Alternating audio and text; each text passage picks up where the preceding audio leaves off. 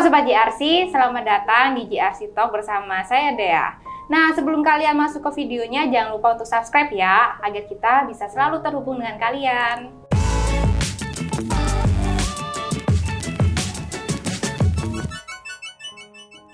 Kali ini kita akan membahas seputar percintaan nih, yaitu PDKT. Dan di sini saya tidak sendirian. Saya ditemani oleh seorang konselor yang sudah sering nih menangani kasus-kasus tentang percintaan.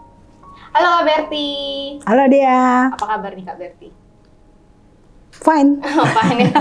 Oke oke, seperti yang kita bahas hari ini ya Kak Berti, kita akan membahas tentang seputar percintaan. Nah, menurut Kak Berti nih aku mau tanya, pacaran itu perlu nggak sih?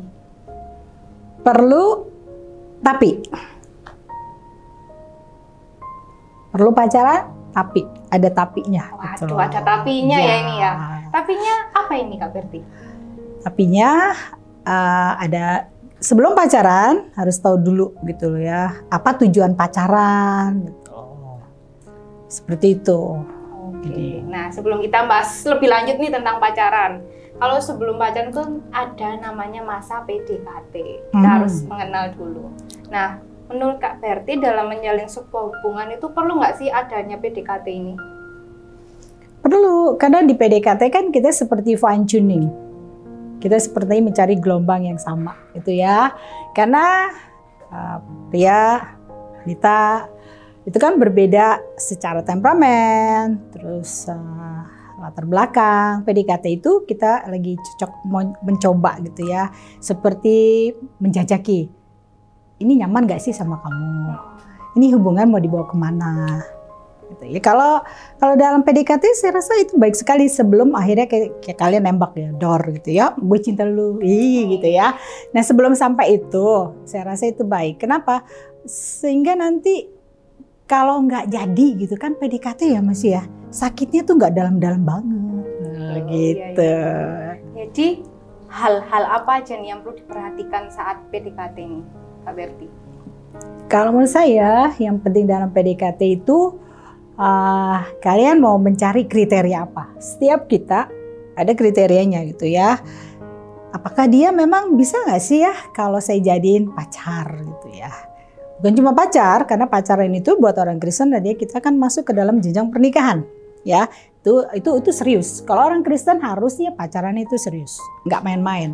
Karena begitu kalian bilang saya mau jadian sama kamu gitu ya, apalagi yang cowok mau nembak, nah itu berarti udah udah siap-siap. Satu langkah komitmen adalah ke pernikahan. Nah sebelum sampai pacaran kan perlu perlu tahu nih saya cocok nggak sih bicarain nyambung nggak gitu ya? Kalau anak sekarang chemistry-nya gitu ya.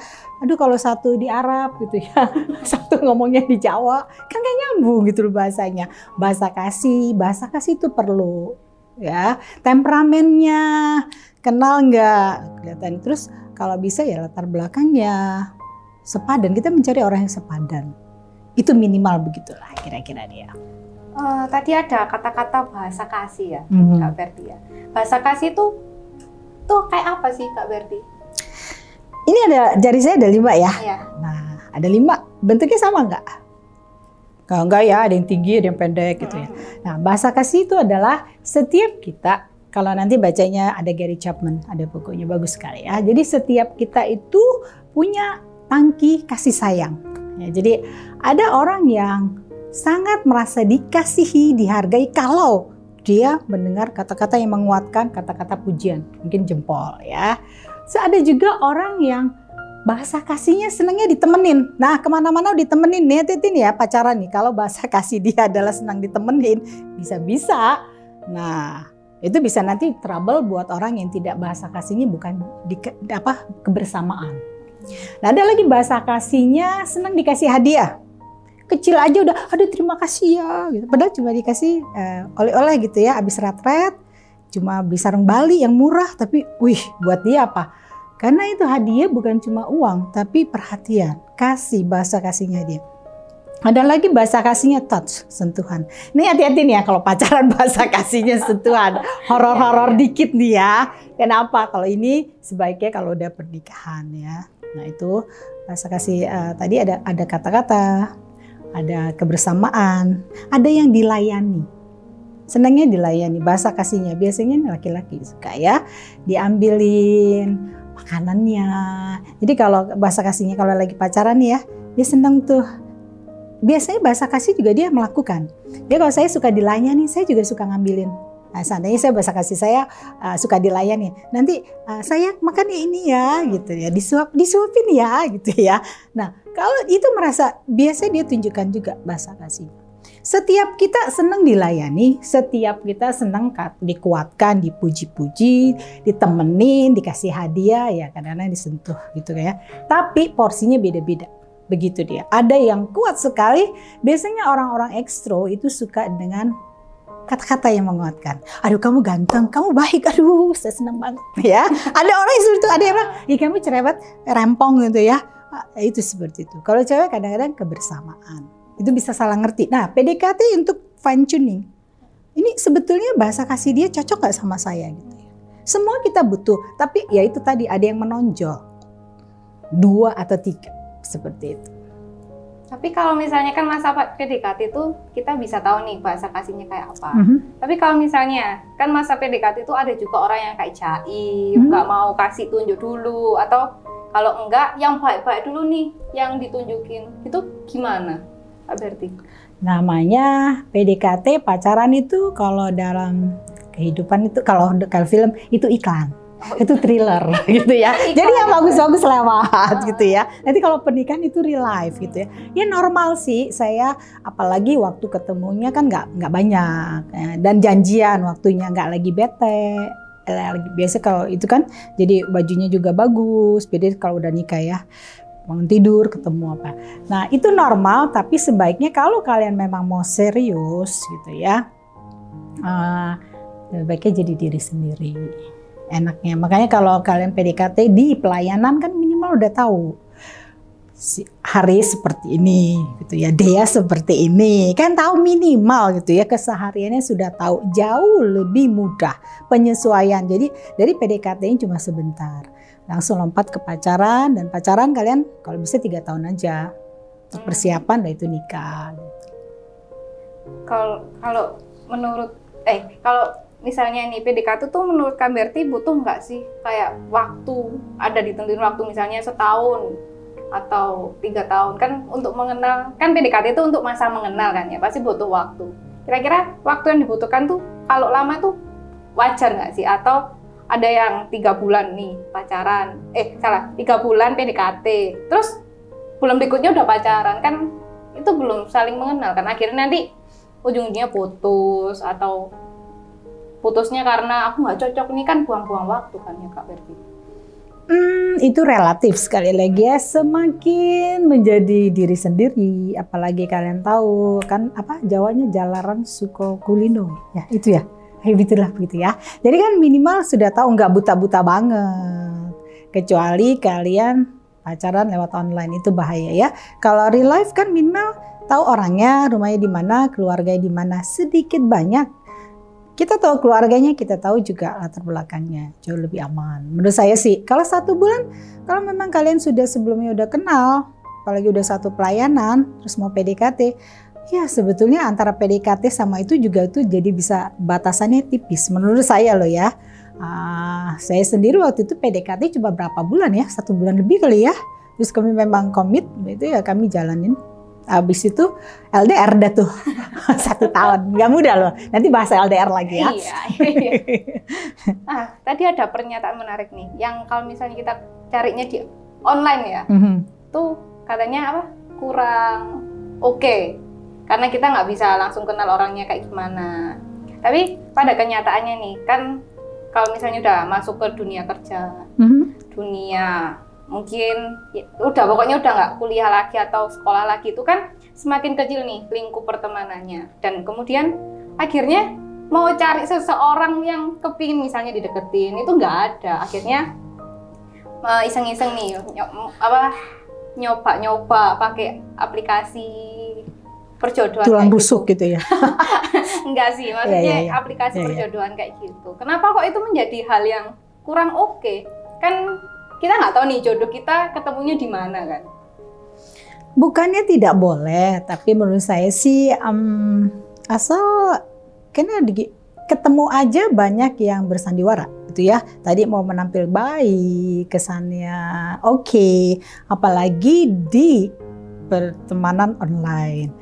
Nah, kita udah lihat banyak kasus-kasus akhirnya banyak terjadi pelecehan karena kurang terlalu mengenal profilnya bisa aja diganti gitu yang lebih keren gitu. itu akhirnya uh, boleh sih menurut saya boleh. Tapi kalau menurut saya sih kalau saya sendiri saya tidak tidak tidak akan ke situ gitu ya. Karena lebih baik menurut saya berdoa lah ya. Kita orang Kristen berdoa walaupun sepertinya klise uh, saya selalu kalau menjalin hubungan dulu begini. Uh, saya sebenarnya Tuhan kalau dia memang buat saya dekatkan kami. Tapi kalau tidak jauhkan kami saya waktu itu kerja di marketing saya selalu uh, bertemu dengan uh, banyak sekali uh, pria gitu ya dibanding wanita ya kalau di marketing di sales gitu ya. Tapi ya saya memang ada ada kriteria yang saya tidak pernah saya turunkan. Ya, saya selalu berpri, berprinsip lebih baik saya menunda pernikahan daripada saya memasuki pernikahan yang salah. Ya, online memang anak zaman sekarang nggak lepas yang namanya online. Boleh, tapi juga tetap harus ketemu kopi darat ya, harus ketemu face to face, harus bertemu komitmen. Karena yang namanya online ya seperti itu. Bagaimana kita bisa mempertanggungjawabkan kalau memang mau serius? Saya juga punya saudara sih ketemunya lewat chat dan dia menikah gitu ya. Uh, sekarang ada di Rumania. Oh blessing banget gitu ya. Oh ganteng lagi cowoknya, kaya lagi wah gitu ya. Gak jaminan kita nggak bisa. Namanya yang namanya uh, manusia itu tidak bisa uh, yang namanya eksak, nggak bisa. Tuhan bisa kirimkan dari mana aja bisa, tapi selama memang ada saringannya, ada kriterianya gitu dia. Oke oke. Lagi bergumul deh ya. Oh. Kalau bergumul pasti ya. Ah, Oke, okay. ya normal lah ya. ya normal. Kalau nggak bergumul berarti saya selibat oh, saya kagum sama orang selibat karena itu anugerah Tuhan ya. Katanya ada yang bilang selibat itu itu kalau mobil itu nah, selective edition ya. Jadi special edition nggak banyak. Itu ya. ya ya kak ya berarti kalau misalnya nih aku ada misalnya ada masalah nih kalau misalnya kita kan waktu PDKT nih kita udah deket mm -hmm. kita udah saling kenal kita udah maksudnya pernah pergi bareng ngobrol bareng secara ketemuan langsung ya tapi ternyata selama ini selama kita PDKT ini ternyata beberapa akhir-akhir ini misalnya akhir-akhir ini akhirnya berubah dia lost contact mulai lost contact udah nggak ngabari nah akhirnya kan salah satu dari mereka misalnya yang cewek nih yang hmm. ceweknya akhirnya ngerasa kenapa ya kok kok tiba-tiba ngejauh kayak gini hmm. Hmm. apa yang salah dari masa kenal ini loh apakah nggak cocok hmm. atau gimana tapi sebelumnya nggak ada tuh obrol-obrolan tentang itu akhirnya jauh kan akhirnya yang cewek nih rendah diri hmm. kayak merasa nggak pantas untuk dicintai hmm. mungkin ya. Hmm. Tuh gimana ya Kak Berti? Nang apa ya? Mungkin lebih ke arah gimana ya nangani perasaan-perasaan kayak gitu. Ya pada menurut saya anak gadis itu pada dasarnya juga memang bermasalah dengan self esteem ya. Pada dasarnya gitu loh. Karena kalau dia pede Ya nggak apa-apa toh, kan namanya juga uh, belum ada pernyataan cinta, namanya juga lagi PDKT.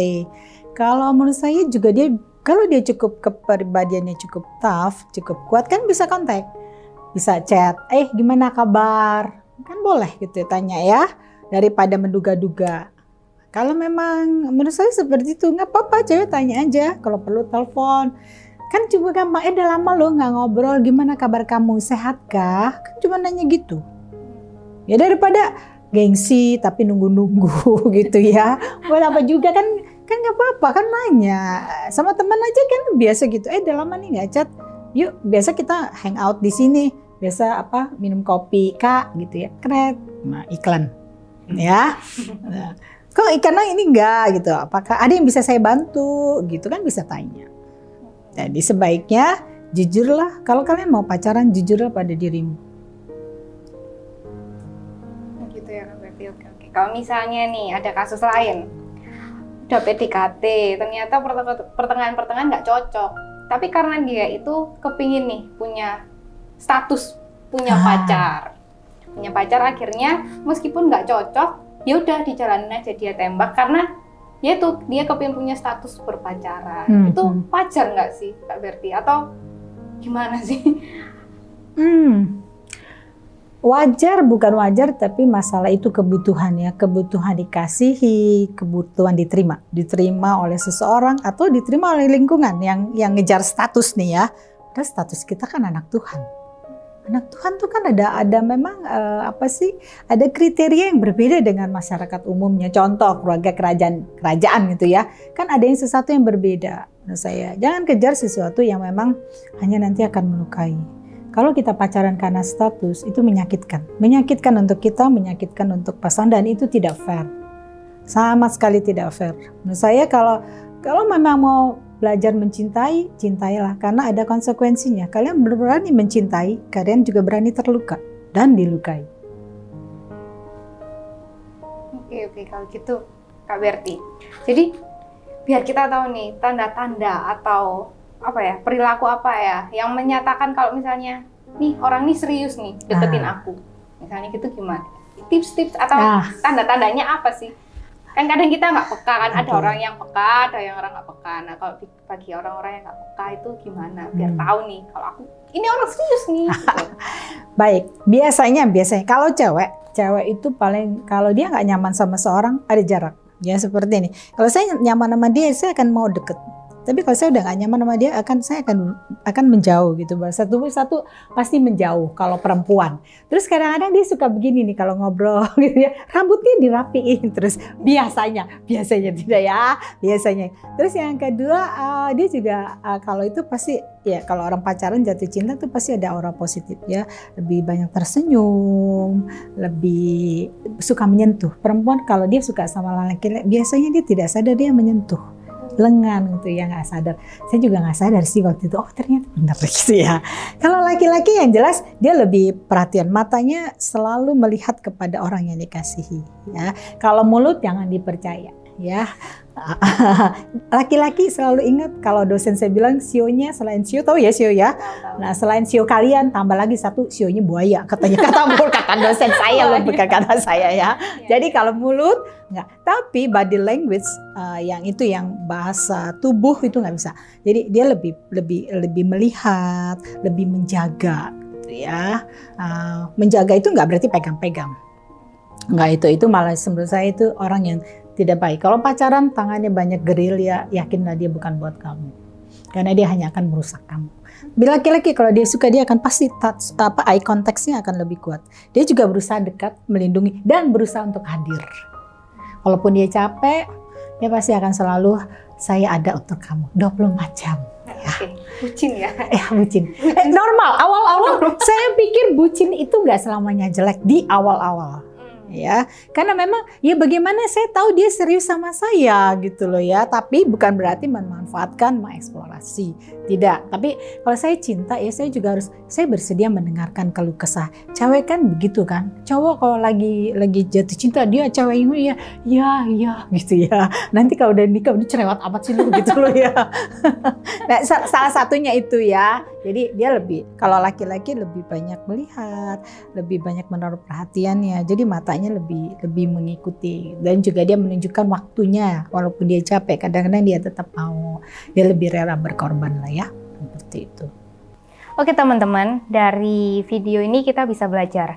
Dalam menjalin sebuah hubungan itu kita memerlukan yang namanya PDKT karena di situ kita bisa saling mengenal kita bisa saling tahu nih siapa yang sepadan dengan kita dan jangan lupa kalian juga harus mendoakan seseorang itu apakah dia itu adalah yang terbaik buat kita? Nah, pembicaraan kita nggak hanya sampai di sini loh ya teman-teman. Nantikan video selanjutnya. Oke, bye-bye.